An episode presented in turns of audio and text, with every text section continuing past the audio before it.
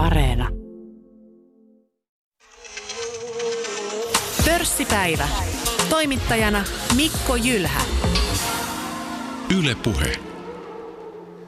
Täällä on tänään vieraana rahoituksen professori Elias Rantapuska Aalto-yliopistosta. Tervetuloa Elias. Kiitos paljon.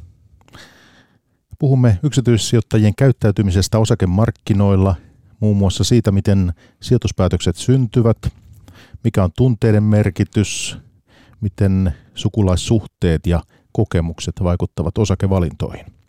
Ja huomiona vielä tähän kärkeen, että keskustelu on tallennettu viikon 38 alussa.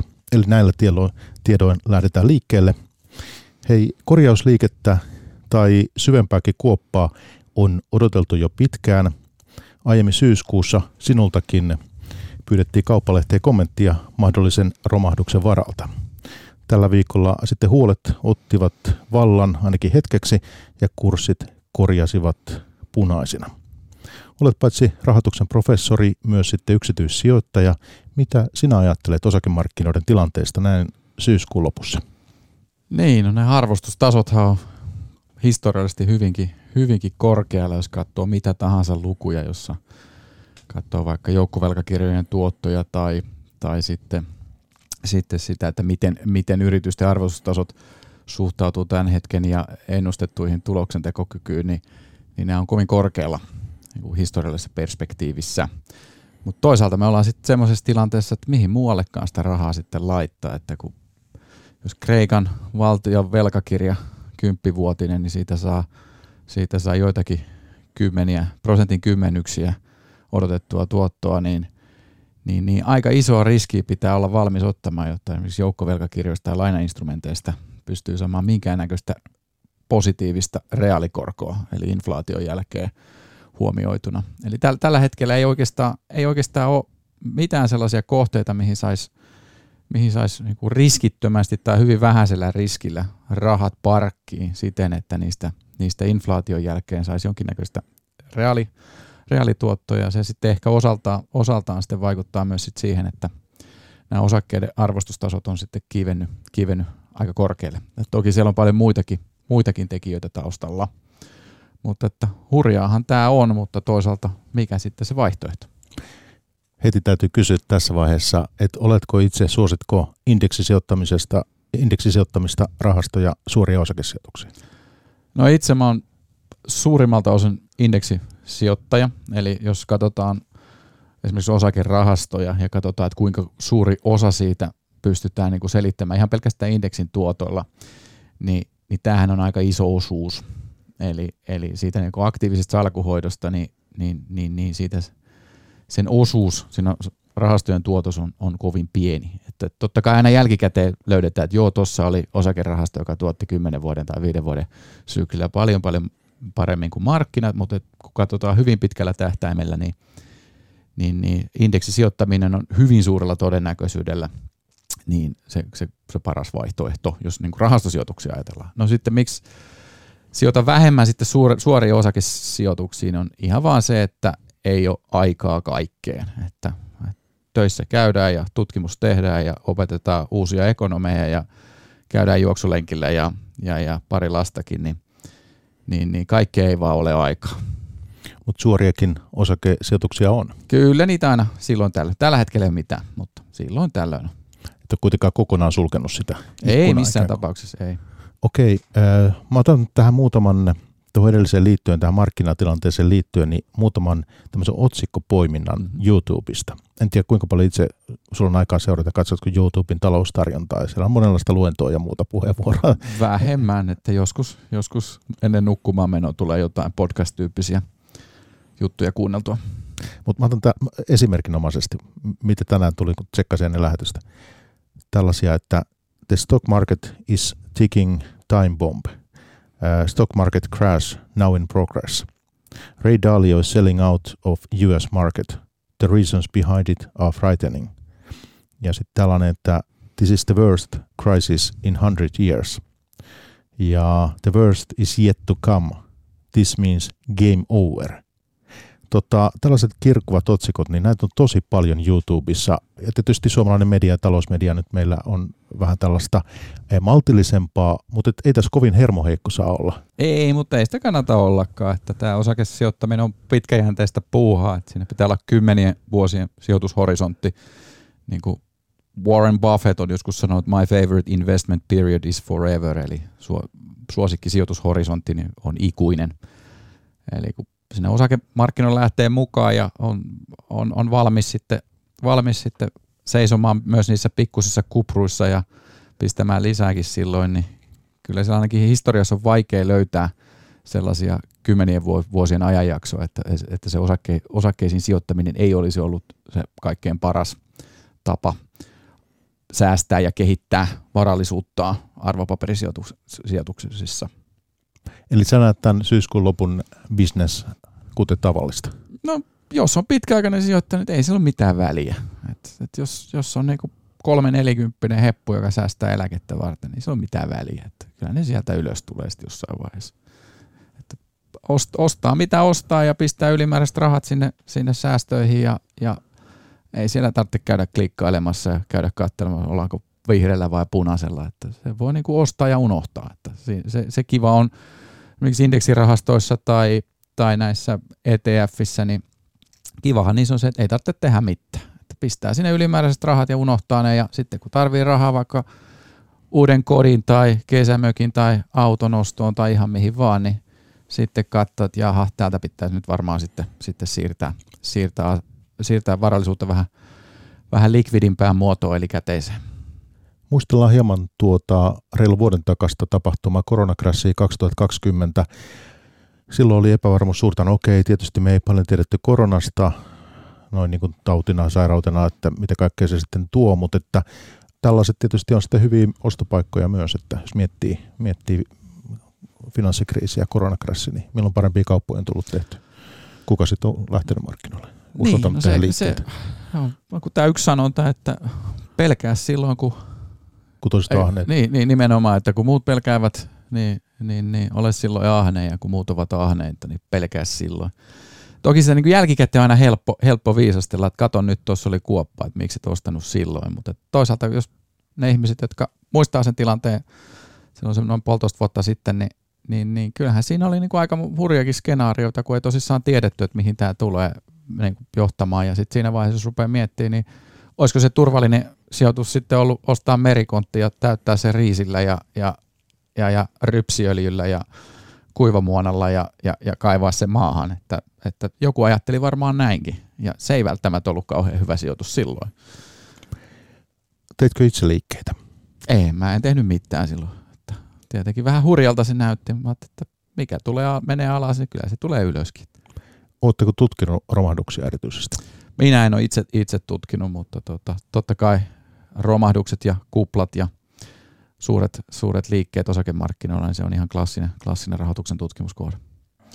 Sen verran, sen verran tiedetään tuosta 1990-luvun lopun ja 2000-luvun alun vaihteen tuosta teknokuplasta, että siinähän oli semmoinen tietynlainen romahdus, ja nyt kun mietitään yksityissijoittajia, niin, niin, niin muutama, muutama kollegani sitten tutki, tutki sitä, että kuka siellä osti ja kuka myi just ennen kuin tekno, teknokupla sitten romahti, niin hän huomasi, että älykkäimmät ihmiset oli niitä, jotka, jotka rupesivat painaa jarrua siinä 90-luvun lopussa ja, ja kaksi, ihan siinä heti, kun vuosituhat vaihtui. Ja, ja, ja sitten siinä vaiheessa sitten ihmiset, joilla ei ole ihan yhtä korkeita kognitiivisia kykyjä, niin ne hyppäsivät sitten mukaan.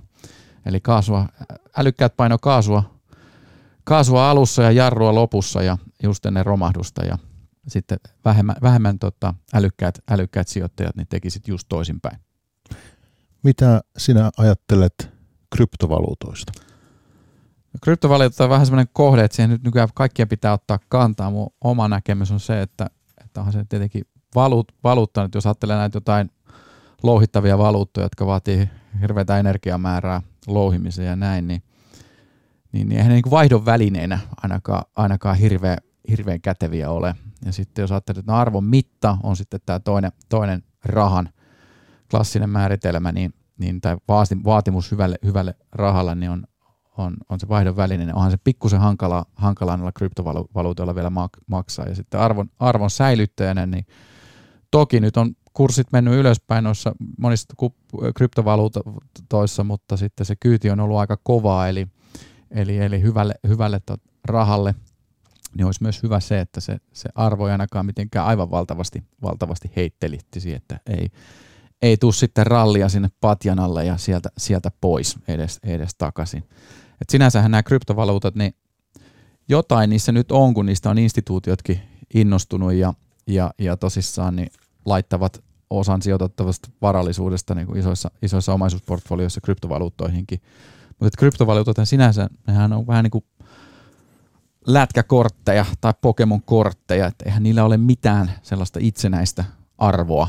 Et jos ajatellaan niin kuin osaketta ja omistat jonkun yrityksen osaketta suoraan, ja oletetaan, että kaupankäynti sillä osakkeella loppuu kokonaan, että pörssit poistetaan maailmasta, niin, niin kyllä sillä osakkeella on edelleen arvo, että olet oikeutettu siihen osak- osakkeen maksamaan osinkoon ja voit jossain vaiheessa myydä sen tulevaisuuden osa- osinkovirran sitten jollekin toiselle sijoittajalle pörssin ulkopuolella. Että tällaisilla, tällaisilla niin suorilla osakesijoituksilla ja myös epäsuorilla osakesijoituksilla, niin siellä on olemassa semmoinen ihan perustavaa laatua oleva arvo, koska se tulee juridisesti osakeyhtiön siitä, että kenelle, kenelle ne varat sitten maksetaan ja kenelle ne taloudellinen ylijäämä kuuluu.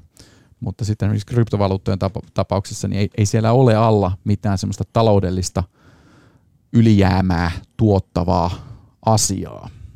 No sinun työsi, tutkimuksesi pohjautuu pitkälti behavioristiseen taloustieteeseen, eikö näin? Kyllä. Suomenkielinen vastine käyttäytymistaloustiede. Kyllä. Voisi kuvitella, että nämä kryptot ainakin tarjoavat paljon tutkittavaa sitten. Kyllä, itse en ole to- toki näitä kryptoja, kryptoja tutkinut, mutta siellä varmasti olisi paljon tehtävää. Okei, he otetaan muutamia tällaisia tutkimuksia, missä olet ollut mukana, olet ollut niitä tekemässä, niin eh, Aallossa olette tutkineet muun muassa suomalaisten maksuhäiriömerkintöjä, eikö näin? Kyllä. Sitten osakevalintojen korrelaatiota sukupolvien välillä ja mielialan vaikutusta kaupankäyntiin. Kyllä. Tuota, nämä maksuhäiriömerkinnät muun muassa, sinähän koulutus, mä tsekkasin sen verran, koulutushan on tosi tärkeä siinä, että, että mikä koulutustausta, eikö? Kyllä, eli, eli kun me ollaan ajettu, ajettu analyysejä siitä, että mikä on ihmisten koulutustaso ja, ja mikä on sitten se todennäköisyys saada, saada maksuhäiriö ää, elämän aikana, niin, niin sieltä löytyy niin kuin valtava, valtava yhteys koulutustason ja, ja maksuhäiriöiden välillä. Eli mitä korkeammin koulutettu, niin, niin niistä epätodennäköisemmin saa maksuhäiriö. Ja, ja näissä niin kuin, pelkästään peruskoulun käyneissä miehissä, niin, niin siinä on useista kymmenestä taisi olla 30-40 prosentin välillä se prosentti, jolla on maksuhäiriö tässä, tässä rekisterissä, mikä katsoo vuodet 2015-2020, ja se, se on niin kuin valtava osuus, osuus siitä, siitä porukasta tosissaan, niin heidät he joutuvat eräällä tavalla marginaaliin, niin tämmöiseen niin kuin rahoitukselliseen marginaaliin yhteiskunnassa. No nyt meillä on sitten niin kuin jatko, jatkoanalyysi, selvitetään sitten sitä, että onko tämä nyt ihan vaan, vaan tämmöinen yhteys, millä, mikä liittyy sinänsä koulutukseen, että siellä koulutuksessa oppii jotain, vai voisiko tässä olla kyse siitä, että, että tota, koulutukselle ei sinänsä olisi hirveästi merkitystä tässä asiassa. Et koulutushan on yhteydessä myös moniin muihin asioihin, että koulutus on yhteydessä siihen, että pystyy tällaiseen pitkäjänteiseen ajatteluun ja pystyy lykkäämään sitä välintöitä tarpeiden tyydytystä, että sen, sen sijaan, että ottaa nyt sen yhden karkin, niin päättääkin sitten ottaa kolme karkkia vuoden päästä. Niin, niin tätä yritetään nyt sitten selvittää, että onko tämä onko tämä pelkästään tilastollinen yhteys ja nämä kaksi asiaa eivät ole syy-seuraussuhteessa millään tavalla toisiinsa vai ei? Syyskuun kauppalehdessä, syyskuun kauppalehdessä sanoit, että suuri virhe suomalaisilla on se, että mietimme enemmän rahan kulutuskohteita eikä sitä, mitä sillä rahalla voi tienata. Ja tämähän on ikään kuin nyt sitten suoraan jatkoa tuolle, jos mietitään. Kyllä, kyllä. Mehän ollaan itse asiassa, mehän ollaan aika köyhä kansa. Et nyt oli just Credit Suisse raportti, jossa todettiin, että me ollaan finanssivarallisuuden perusteella, me ollaan, me ollaan käytännössä köyhin kansa Länsi-Euroopassa. Ja sitten jos katsoo tuota meininkiä esimerkiksi Itä-Euroopassa, että miten, miten siellä entisissä, entisissä näissä sosialistimaissa, miten siellä on talous kasvanut, että kasvaa edelleen ja, ja miten, miten, siellä, miten, miten dynaamisia kansantalouksia siellä on, niin, niin ei, me, ei me välttämättä kauaa, kun, kun, kun ei olla enää edes Euroopan tasolla yli, yli, yli puoli, puoliväli. Ja, ja siihen on varmaan niin monia syitä, että meillä, meillä ei sinänsä ole semmoista niin sijoittamisen ja bisneksen tekemisen kulttuuria, että me ollaan oltu aika pitkään kuitenkin semmoinen niin suunnitelman talous, ja sitten jos rupeaa lehtiä plarailee tuolta vuosikymmenien takaa, niin joku voisi sanoa, että sieltä, sieltä jopa aika monella tavalla tulee semmoinen yritysvihamielinen tai, tai sijoitusvihamielinen ää, kuva piirtyy, piirtyy kun jos, jos rupeaa tosissaan lukemaan ja ajattelemaan, millainen, millainen se aika on ollut. Ja, ja eihän niin kuin yritys- ja sijoitustoiminnassa, siinä on kyse siitä, että jollain on hyvä projekti, joku, joku tekee lisää arvoa, tekee jotain, mitä muut tarvii, ja siihen laitetaan yksi raha sisään ja sitten saadaan kaksi rahaa ulos ja sitten siinä, siinä aikana niin tarjottiin joku tuote tai palvelu ihmisille, joista he olivat val, val, valmiita maksamaan. Niin, niin tätä sijoittamisen kulttuuria tarvittaisiin tosissaan lisää ja, ja vain ja ainoastaan niin kuin se, että jos ihmiset ajattelee sitä, että, että he olisivat jollain tavalla niin kuin riippumattomia valtiovallasta ja riippumattomia äh, taloudellisessa mielessä – ympäröivästä yhteiskunnasta, niin, niin oikeastaan, oikeastaan niin kuin palkkatyöllä rikastuminen ja patjalla laittaminen, laittaminen, niin se on hyvin vaikeaa. että sillä tavalla voi saavuttaa riippumattomuuden, mutta sanotaanko, että keskin, kes, keskitulosellakin on mahdollisuus, jos aloittaa pitkäjänteisen sijoitustoiminnan aikaisin ja, ja, ja, ja säästää esimerkiksi pörssiosakkeisiin tai indeksirahastoihin tai, tai muihin tuotteisiin, niin on, on, on tosissaan mahdollista sitten kehittää sitä omaa varallisuutta. Et jos ei nyt rikastuu, niin ainakin, ainakin sitten saa, saa sitä taloudellista liikkumavaraa kuprujen varalla. Hyvä kuuntelija, meillä on pörssipäivä menossa tässä. Vieraana rahoituksen professori Elias Rantapuska. Elias tulee Aalto-yliopistosta.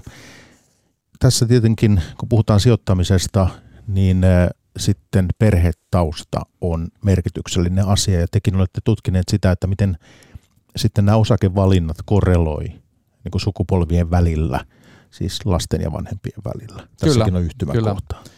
Eli ihan sellaisesta perusasiasta voi lähteä liikkeelle. Toki, toki sellaiset vanhemmat, joilla on varallisuutta, niin todennäköisesti heidän aikuisilla lapsilla on myös varallisuutta. Että se, ei ole, se ei ole mikään yllätys.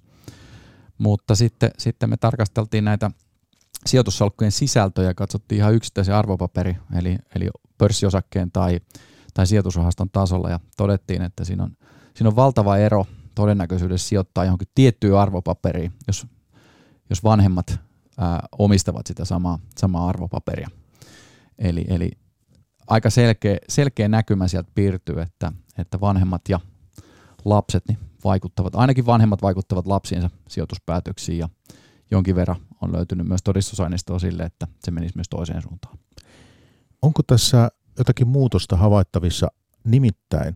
kun itse seuraa verkkokeskusteluja, suomalaisia foorumeita, niin huomaan, että siellä on suuri joukko sijoittajia, varmaan vähän nuoremmasta päästä näillä foorumeilla, jolle se sijoitusavaruus on siis globaali.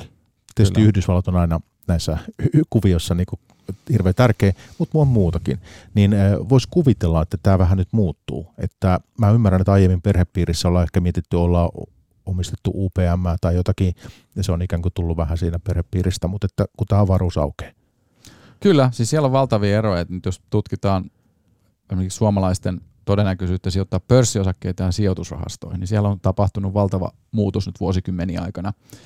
Eli jos mennään ajassa vähän taaksepäin 90-luvun alkuun, jolloin tuli Suomen sijoitusrahastolaki, niin sijoitusrahasto ei ollut edes olemassa. Eli käytännössä pörssiosakkeet – ja, ja valtion velkakirjat oli oikeastaan ainoa tapa säästää arvopapereihin. Ja se oli, se oli kovin vaivalloista, että kaupat tuli, tuli niin tehdä joko puhelimella tai vierailemassa pankin konttorissa. Ja, ja, ja ei ollut paljon vaihtoehtoja. Ja myöskin tämä kaikki, kaikki tähän liittyvä tämä kaupankäynti oli, oli melko kallista. Eli jokainen kauppa maksoi paljon rahaa ja selvitystyöt tehtiin, tehtiin paperilla ja manuaalisesti. No sitten kun on teknologia kehittynyt, niin, niin sijoittaminen on tullut paljon halvemmaksi ja, ja esimerkiksi hajauttaminen on, on käynyt kovin, kovin paljon helpommaksi sijoitusrahastojen käyttö, kautta.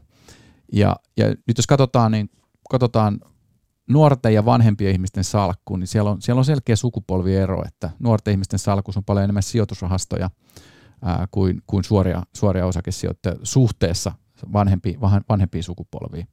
Ja, ja katsotaan, niin sijoittajat hajauttaa enemmän kuin aikaisemmin. Ja toki he hajauttaa enemmän, enemmän sitä kautta, että he sijoittaa sijoitusrahastoihin, niin siinä saa, siinä saa valta, valtava hajautushyödy heti ja helposti, mutta myöskin omistaa vähän useampaa arvopaperia kuin, kuin, kuin aikaisemmassa aineistossa 90-luvun lopulta on, on, on, huomattu. Ja kyllähän meillä on koko ajan tulee uusia sijoitusinstrumentteja. Että ajatellaan, että jossain vaiheessa, kun sijoitusrahastot tuli, niin siellähän löytyi vaan käytännössä ne niin kuin Suomeen sijoittavat osakerahastot, ja nyt, nyt käytännössä ei sellaista ta- taloutta ole, joka olisi jossain määrin, määrin avoin, johon ei voisi sijoittaa. Et valitset, valitset melkeinpä tikkaa heittämällä melkein minkä vaan maan tahansa, niin, niin joku, joku keino kyllä löytyy, löytyy sijoittaa sinnekin maahan. Tuosta kaupankäynnistä, niin olet syntynyt 70-luvun lopulla äh, muutaman vuoden minua nuorempi.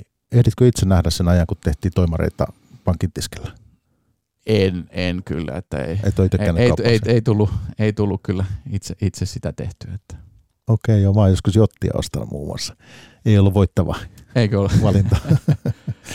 Eikö hetkinen, nyt kun rupesin miettimään, joo, itse asiassa ensimmäiset kaupat on kyllä tehnyt pankin tiskille. Joo, nyt, okay, nyt, joo. Kun, nyt, kun, nyt kun mainitsit asiaa rupesin vähän penkomaan muistin, niin kyllä, joo, muutamaa pörssiosaketta on, on ostanut. Muista, muistatko vielä, että? Kyllä muistan. Taisi olla Hartwallia ja silloin oli lämmin kesä ja, ja kurssi lähti nousuun ja sitten ne Venäjän bisnekset sitten toi paljon uskoa, niin mm. niin se oli hyvä sijoitus ja sen, sen muista.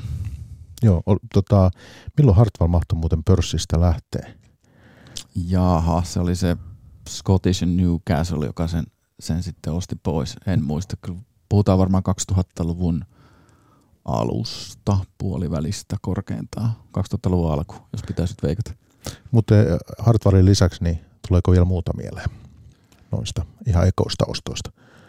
Joo, taisin ostaa Japanin sijoitusrahastoa, koska, koska olin itse ollut vaihto Japanissa ja jotenkin kuvittelin sitä kautta, että tässä on nyt joku joku linkki ja joku järki. Ja se oli huono sijoitus, että Japanissa ei silloin moneen kymmenen vuoteen eivät osakkeiden arvot liikkuneet mihinkään suuntaan.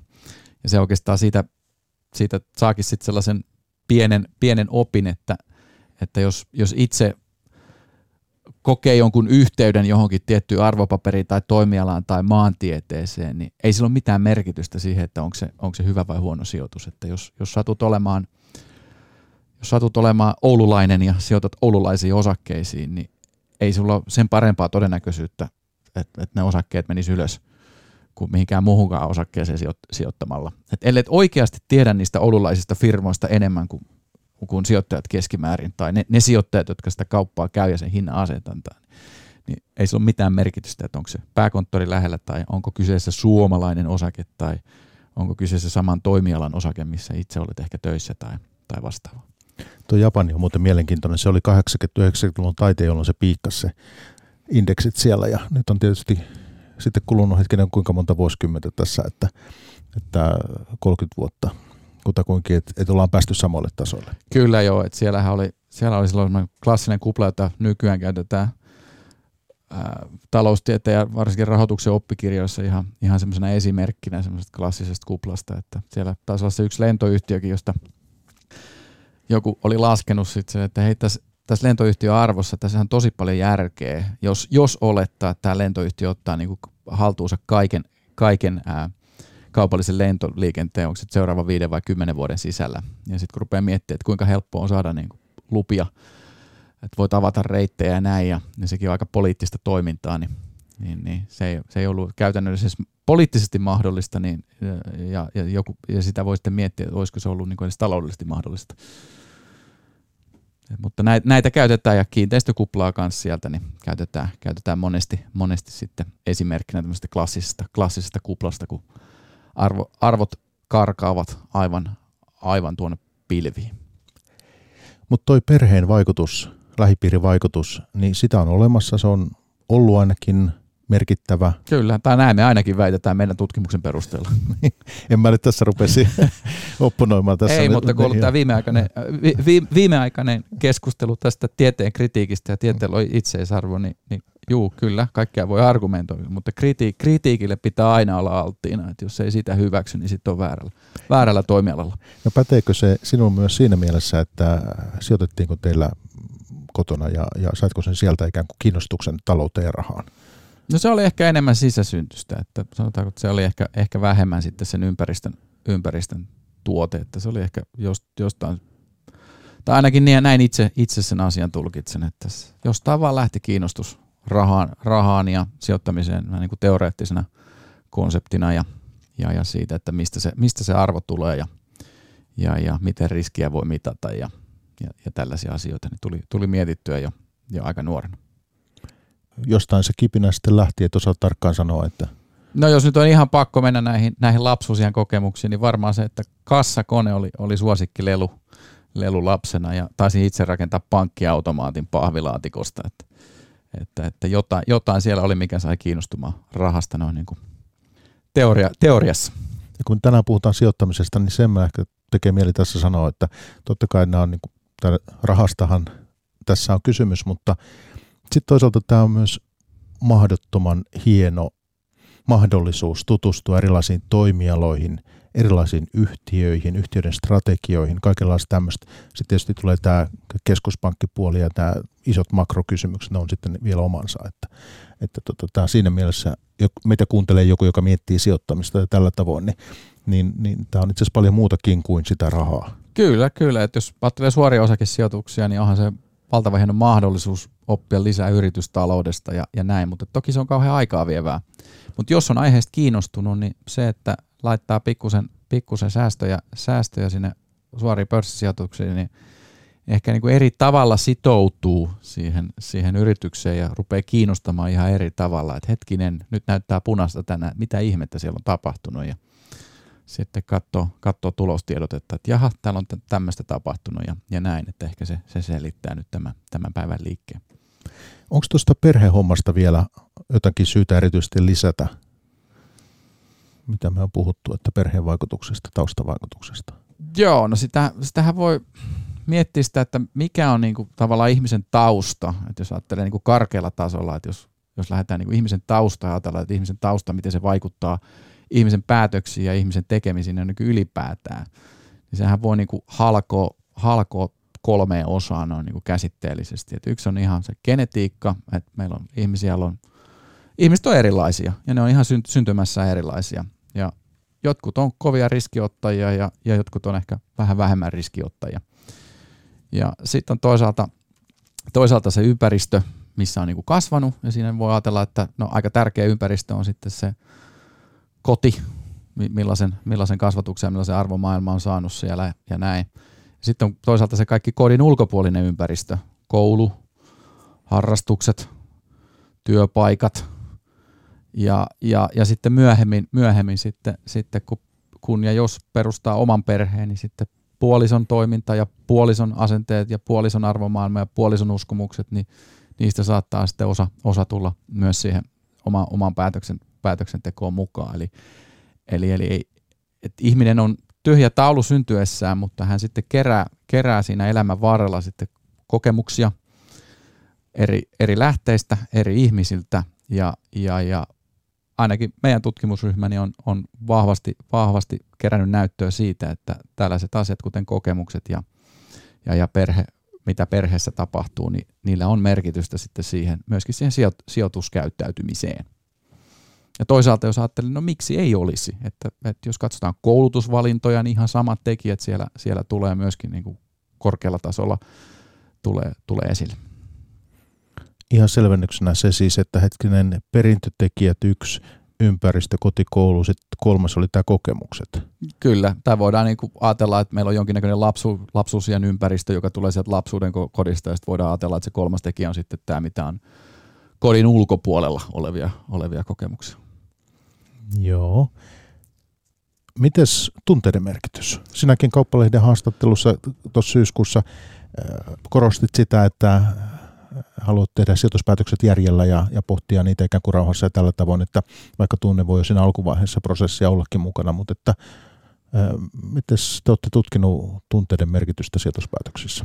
No joo, me, me tutkittiin kollega Markku Kaustien kanssa tutkittiin sitä semmoista väittämää, mikä oli esitetty jo jo muutama kymmentä vuotta sitten ensimmäisen kerran niin laatu, laatulehdissä, niin niin, niin että, että auringonvalo vaikuttaa osakekursseihin. Oli tehty korrelaatiota sitten siitä, että aurinkoisena päivinä niin osakekurssit nousee ja sateisena päivinä ne keskimäärin la- laskee. Toki ne erot on, on valtavan pieniä, että ne löysy, löytyy vain isoista aineistossa ja tässä puhutaan niin kuin prosent, prosenttien kymmenyksistä tai sadasosista niin kuin päivä, päivätuotoissa ja, ja, ja hirvittävällä vaihteluvälillä totta kai. Ja, ja tämä oli sitten edennyt jo aika pitkälle tämä keskustelu.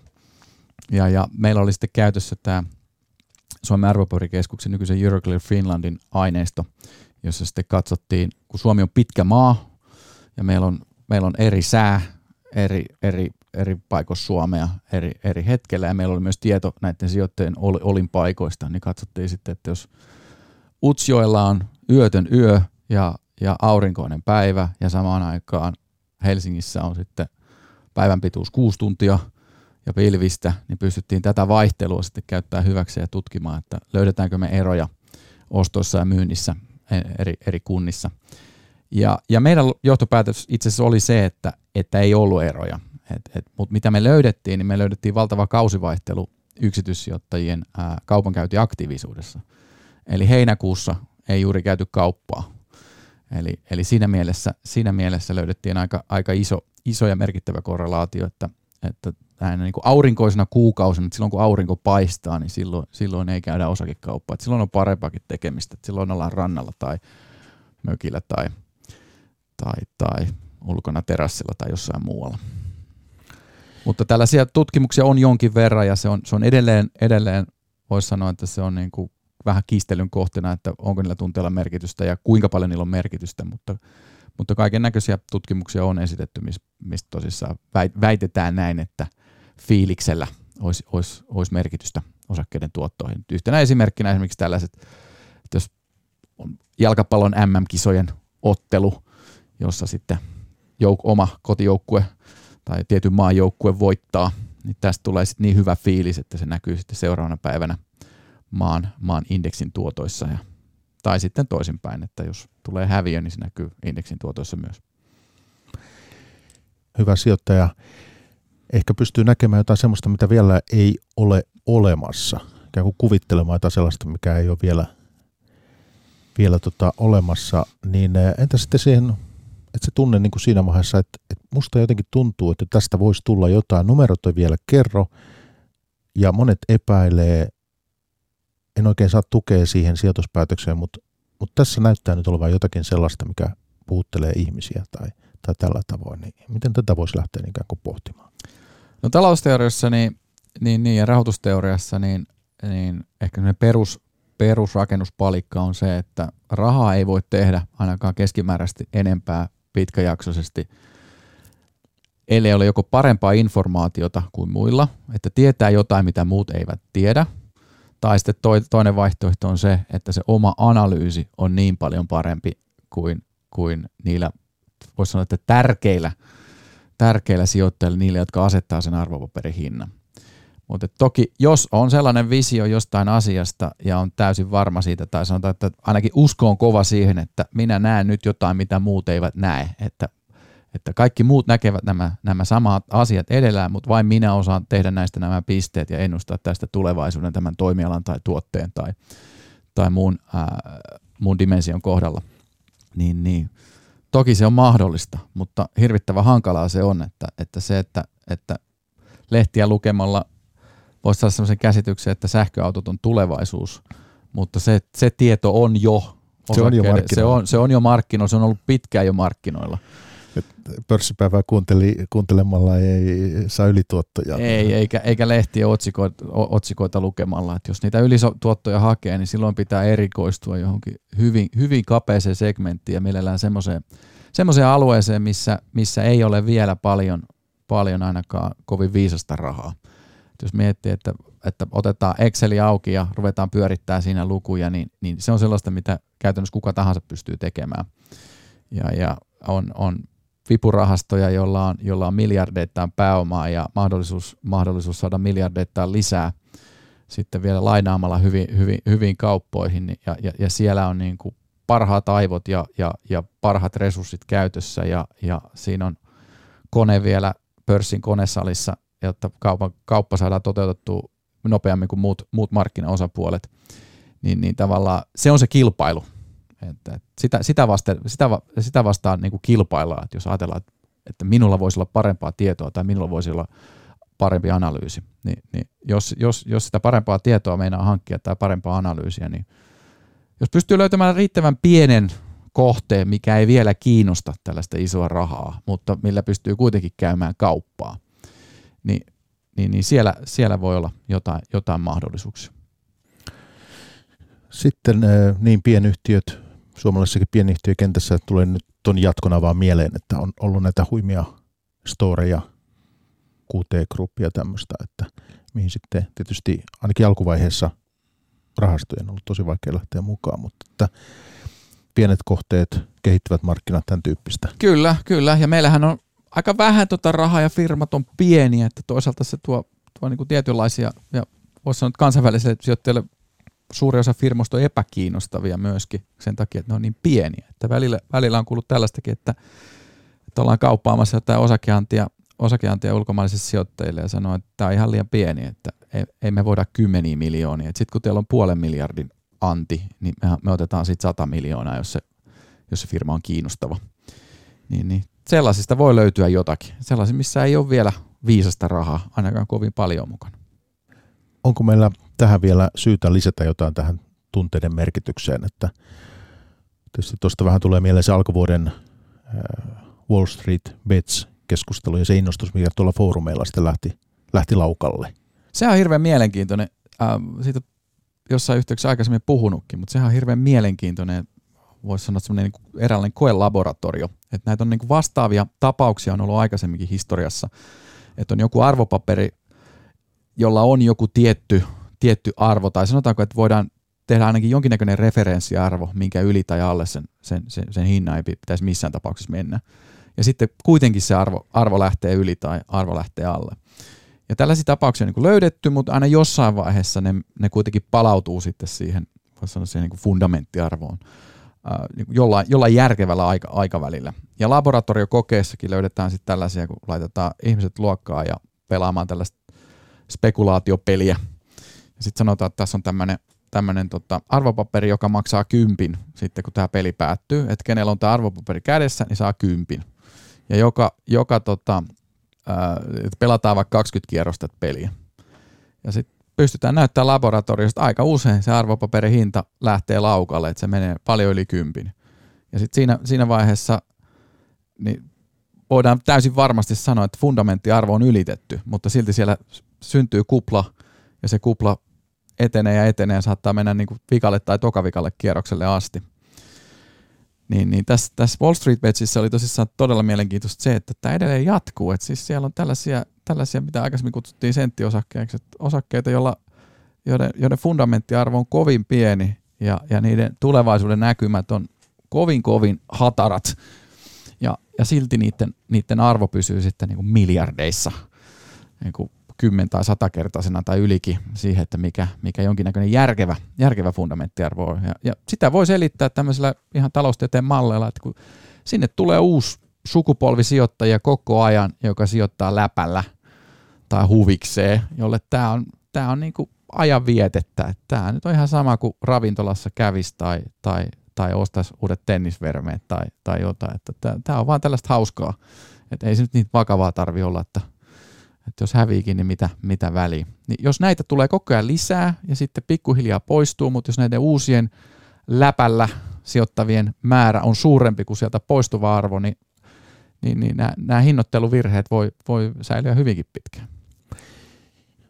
Onko mitään mielestäsi niin pohjaa idea ajatella niin, että nyt kun tämä sijoittamiseen liittyvä kiinnostus on laajentunut Suomessakin paljon, mukaan tulee monenlaisia ihmisiä ja ehkä myös tällaiset pelilliset, niin kuin, viihteelliset elementit saattaa korostua tässä sijoittamisen kentässä, mitä ei ehkä aikaisemmin ollut, ollut niin paljon.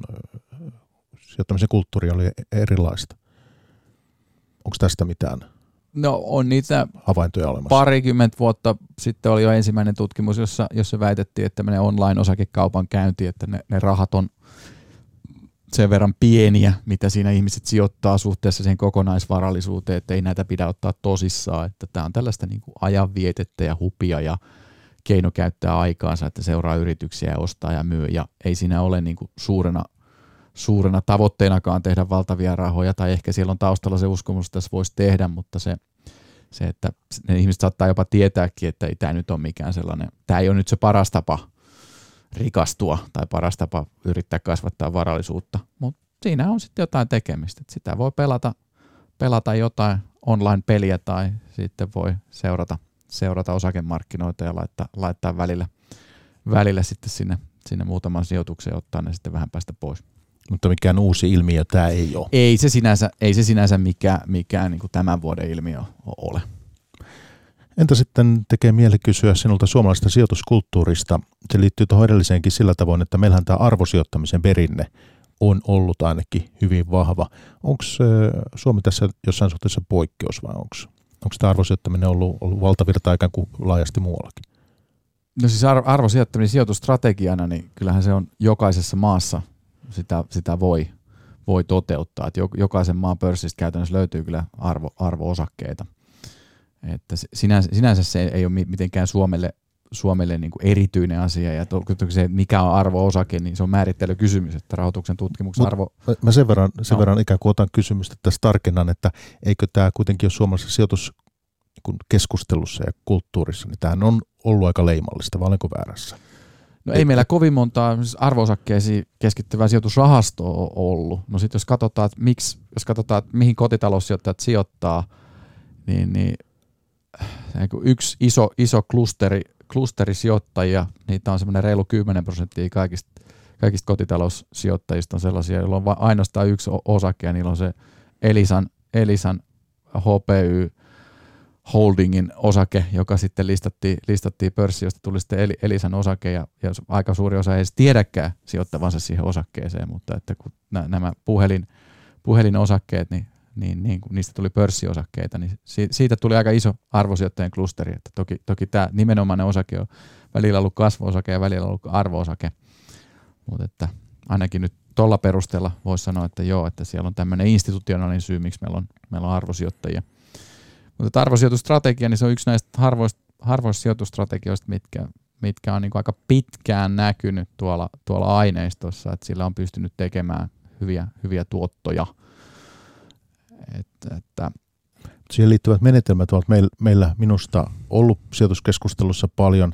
En nyt puhu akateemisesta maailmasta niinkään, koska en sitä sillä tavoin tunne niin laajasti, että voisin siinä tästä kovin paljon mitään sanoa tutkimuskohteista ja muusta, mutta että jos miettii sijoituskeskustelua, niin Buffettista, tiedätkö, ja Grahamista ja tämmöistä juttua on ollut. Kuitenkin 2010-luku oli sitä kasvusijoittamisen aikaa leimallisesti, että no, tämä on tämmöinen, että mutta haluaisin vaan tietää, että onko tämä jotenkin Suomelle e- ollut erityisen leimallista tämä arvostrategia? No en uskalla ehkä, ehkä ihan, ihan tehdä noin, noin pitkä, pitkälle menevää johtopäätöstä. Kyllä sitä ympäri maailmaa, maailmaa on ollut sitä, sitä arvosijoittamista ja se on tunnettu jo pitkän aikaa se sijoitustrategia. En osaa nyt sanoa siinä mielessä, kun en, en tiedä nyt mitä saksalaiset tai yhdysvaltalaiset tai tai italialaiset kotitaloussijoittajat miettii arvosijoittamisesta, niin, niin, niin en osaa nyt sanoa tähän mitään ihan, ihan hirvittävän täsmällistä tähän kysymykseen valitettavasti. Se on ihan ok, mutta että, entä sitten suomalainen sijoituskulttuuri muuten? Asuntosijoittaminen ainakin on ollut, se me voidaan ainakin sanoa, että se on ainakin ollut niin, ja meillä onks, niin, onks, niin, että onko asuntosijoittaminen sijoittamista? Et, et jos, jos, jos asut Helsingin keskustassa yksiössä ja sellaisella alueella, joka joka vielä kasvaa, johon rakennetaan lisää ja johon on tulos lisää palveluita ja, ja näin, niin, niin sellaisen, voi, sellaisen asunnon voi hyvin helposti laskea sijoitukseksi. Mutta sitten jos omistaa muuttotappioalueella rapistuvan omakotitalon jotain huolla, niin eihän se ole mikään sijoitus. Sehän on, sehän on kulutusta. Et jos siitä, siitä ei pääse eroon mihinkään hintaan joutuu vielä pahimmassa tapauksessa purkukustannuksetkin maksamaan, niin, niin sehän ei ole sijoitus, sehän on kulutusta. Ja, ja varmaan suurimman osan suomalaisista niin omistama asunto tai, tai kiinteistö, niin se on jotain tältä väliltä. Et siinä, siinä toki on se asumiselementti ja siinä tavallaan kulutetaan sitä asumishyötyä, mutta sitten siellä taustalla on myös se, että jos, jos ei nyt valtavaa arvonnousua tiedosta, niin ainakin, ainakin se inflaatio, inflaatio vastaan suojautuu sitten jollain tavalla siinä, että omistaa, omistaa ne seinät. Mutta mut joo, vielä tuosta suomalaisten sijoitu, sijoituskulttuurista, niin sehän on kauhean nuorta. Et siis eihän, eihän meillä ole hirveän pitkään ollut sellaista, sellaista sijoittamisen kulttuuria. Ja, ja sehän tuli vasta tuossa, voisi sanoa, että 90-luvun alussa, alussa, kun tuli sijoitusrahastolaki ja sitten tuli, tuli rahastoyhtiöitä, joilla oli taloudellinen kannustin myydä näitä, näitä sijoitustuotteita yksittäisille ihmisille, niin vasta sitä, sitä kautta sitten sen kautta, että joku niitä rupesi myymään, niitä sijoitusrahastoja, niin tällä ollaan sitten, sitten luotu sitä sijoittamisen, sijoittamisen kulttuuria. Mutta Seppo Saarion kirjat tuli jo 70-luvulta, että kyllä sielläkin on asioita liikkunut sitten. On, mutta ne, ne määrät on pieniä. Et jos me katsotaan, katsotaan sitä, että kuinka moni suomalainen sijoittaa, kuinka moni suomalainen aikuinen sijoittaa pörssiosakkeisiin tai, tai, tai sijoitusrahastoihin, niin, niin se on niin kuin vajaa kolmannes. Ja sitten jos katsotaan näitä lukuja, lukuja niin jossain, jossain muissa niin kehittyneissä talouksissa, niin se on niin pitkälle yli puolet, jopa 70 prosenttia. Ruotsissa on eläkejärjestelmä sellainen, jossa, jossa käytännössä jokaisesta elä, eläkettä säästävästä ihmisestä niin tehtiin sijoittaja. He voivat itse valita, mitä sijoituskohteita sinne, sinne salk, salkkuunsa haluavat. Ja onhan nämä nyt sellaisia asioita, jotka luo sitä sijoittamisen kulttuuria ihan, ihan eri tavalla. Kysyn sitten sen, että mitä sinusta olisi syytä tehdä, että me pystyttäisiin tätä sijoittamisen kulttuuria viemään eteenpäin. Te tutkitte asioita Aallossa, mä teen tässä pörssipäivä, toivottavasti kuuntelijalle jotakin olla näistä myös niin, että mitä, mitä muuta me voitaisiin tehdä poliittisilla päätöksillä. Osakesäästötili nyt on tullut. No toki se on se lainsäädäntötaso on se ensi, ensimmäinen siellä, että voidaan vaikuttaa sijoittamisen verotukseen ja voidaan vaikuttaa siihen, siihen kuinka helppoa sijoittaminen on. Voidaan, voidaan tehdä semmoinen regulaatio, että, että sijoittaminen on, on, on, on turvallista. Voidaan, voidaan toivottavasti, olisi markkinavalvoja, joka pitää, pitää tällaiset häiriköt poissa, tämmöiset sijoitushuijaukset, rankase, rankasee niitä tai ajaa, ajaa ne pois, pois markkinoilta riittävän, riittävän nopeasti. Sitten on ihan se, että, se, ihmiset tekee sitä, tai ihmisillä on mahdollisuus tehdä sellaisia asioita, mistä ne tietää. Että ihmiset ei voi tehdä sellaista asiaa, mikä ei koskaan tullut niitä eteen. Kukaan ei ajattele, että, että, että rupeanpa tekemään tätä niin kuin tyhjästä. Että jos, jos itse ajattelisit, että rupeanpa vapaa laskijaksi tai ää, rupeanpa kalast, kalastamaan tuolla jossakin Tenojoella, niin, niin se asian pitää tulla, et, sen, sen pitää tulla siihen eteen jollain tavalla. Se pitää tulla harkittavaksi siihen eteen. Et sellaista asiaa ei tule tehtyä, joka ei miss, missään vaiheessa elämää ei tule siihen niin kuin silmään eteen. Kato, tässä on makea juttu, tätä kannattaa tehdä. Niin, niin sijoittamisessa on ihan samalla tavalla, että, että jos, se, jos se tuodaan, tuodaan jo aikaisemmin ihan, ihan jo niin kuin koulutusjärjestelmässäkin käydään, käytäisiin niin kuin perusasiat läpi ja ja, ja myöskin sitten sitä toista puolta, että tämmöistä holtitonta velkaantumista ja mitä se voi aiheuttaa ja, ja, ja, ja näin. Ja sitten kolmantena on myöskin sitten se, että miten näistä asioista puhutaan, että mitkä on ne uskomukset ja, ja asenteet sijoittamista, sijoittamista kohtaan. Niin, niin, niin. Mutta se on, se on pitkä prosessi, ei, ei, ei se tule mikään käyttäytymisen muutos, joka varsinkin, jos ajatellaan sitä, että se koskee koko kansakuntaa, tai tulisi koskea koko kansakuntaa, niin ei se, ei se kovin nopeasti tuu. Että kun aiheesta puhutaan, aiheesta puhutaan positiivisen sävyyn, aiheesta puhutaan sille, että tämä on säästämistä, tämä on tulevaisuuden turvaamista, tämä on, tämä on sitä, että voit olla itsenäinen ja vapaa, vapaa taloudellisesti, tai ainakin, jos et täysin loppuelämäsi ajan, niin ainakin, ainakin siten, että pystyt suojautumaan kupruilta, kun sellaisia, sellaisia tulee, niin, niin tällaiset asiat var, varmasti vaikuttaa. Ja, ja hitaasti se sitten tulee sukupolvien kautta, että kun meille tulee yksi sukupolvi, joka, joka sijoittaa, joka pyörii netissä ja, ja etsii meemiosakkeita ja, ja, ja, ja löytää uusia sijoituskohteita ja näin. Ehkä niin, polttaa näppisäkin siinä. Ky, kyllä, niin, niin, niin ehkä, ehkä nämä sijoittajat sitten niin kertovat sitten omille lapsille, että hei, että, että kuule, kuule, minä poltin näppin, että älä tee samaa, mutta, mutta tee tämä, tämä juttu fiksummin. Et ihan samalla kuin vanhemmat saattaa sanoa, että se sukupolvi, jolla ei ollut mahdollisuutta käydä koulua, sanoo, että kyllä kannattaa koulut käydä ja, ja, ja kyllä kannattaa opinnot hoitaa kunnialla loppuun ja, ja, ja näin, niin ne sitten kertovat seuraavalle sukupolvelle, että näin kannattaa tehdä ja sitä kautta sitten ne arvot ja asenteet, asenteet sitten siirtyy, siirtyy eteenpäin elämässä. Hei tämä kysymys, miten sijoituspäätöksemme syntyvät? Onko jotain, mitä erityisesti vielä haluaisit tässä nostaa tämän lisäksi, mitä tässä jo ollaan keskusteltu?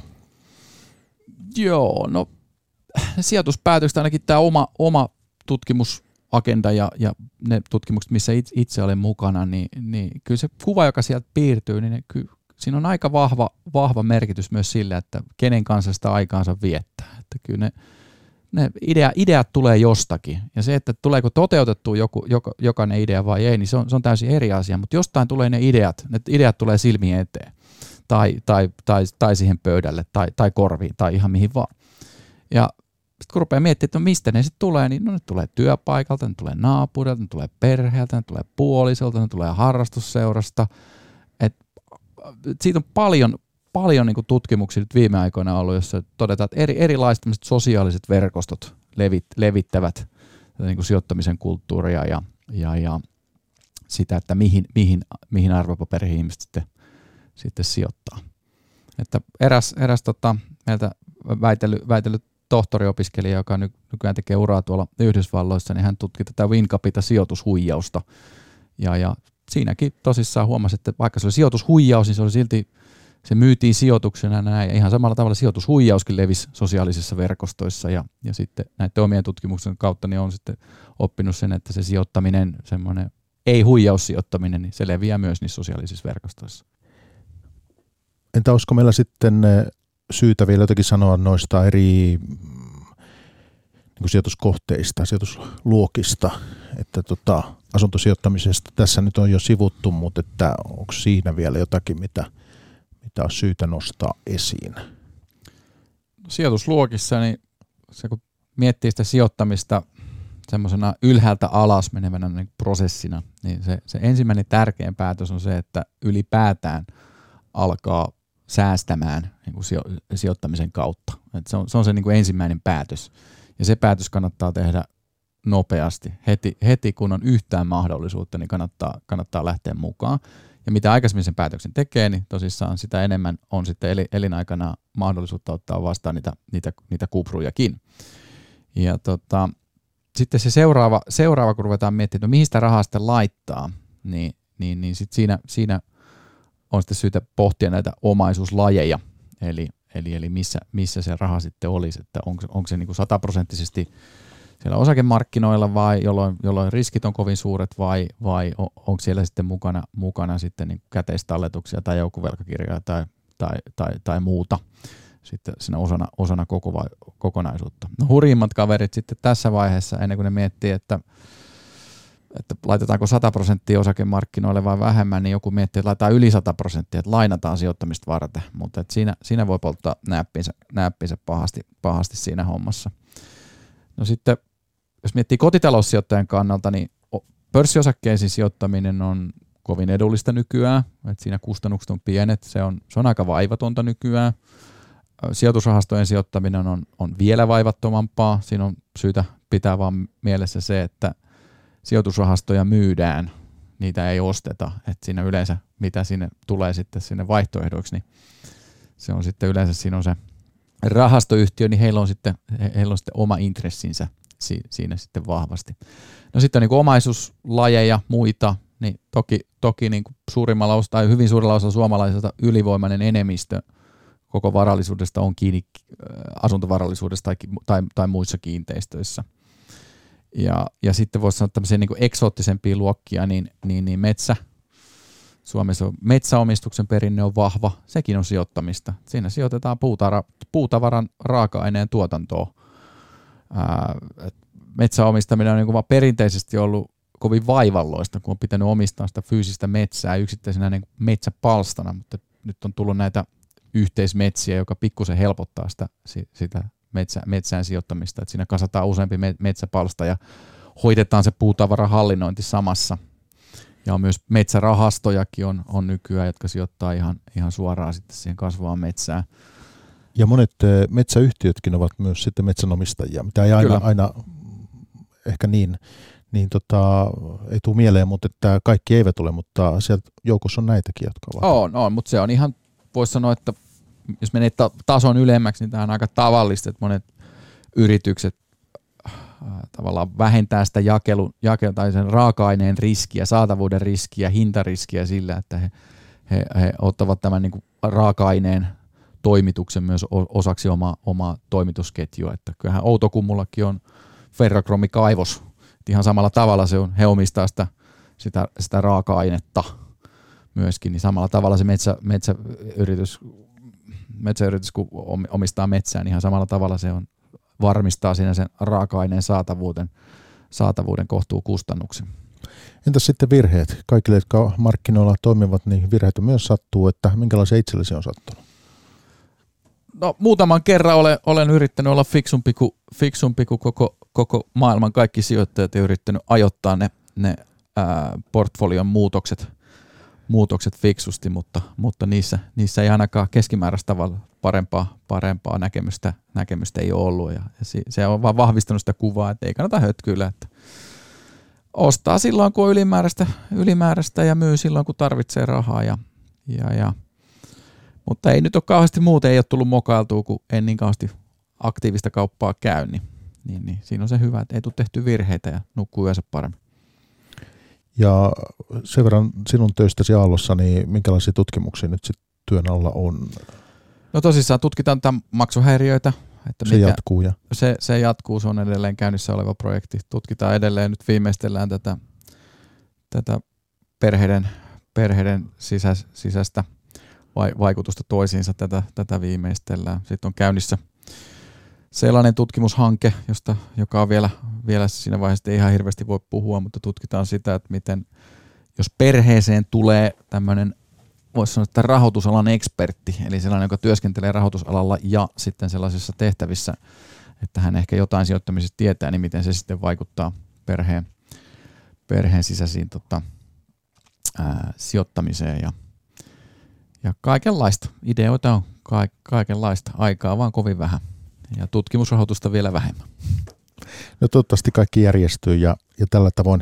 Hei, mulla oli ilo saada sinut Elias Rantapuska rahoituksen professori Aalto-yliopistosta, niin pörssipäivään vieraaksi. Kiitos. Kiitos, oli ilo olla täällä.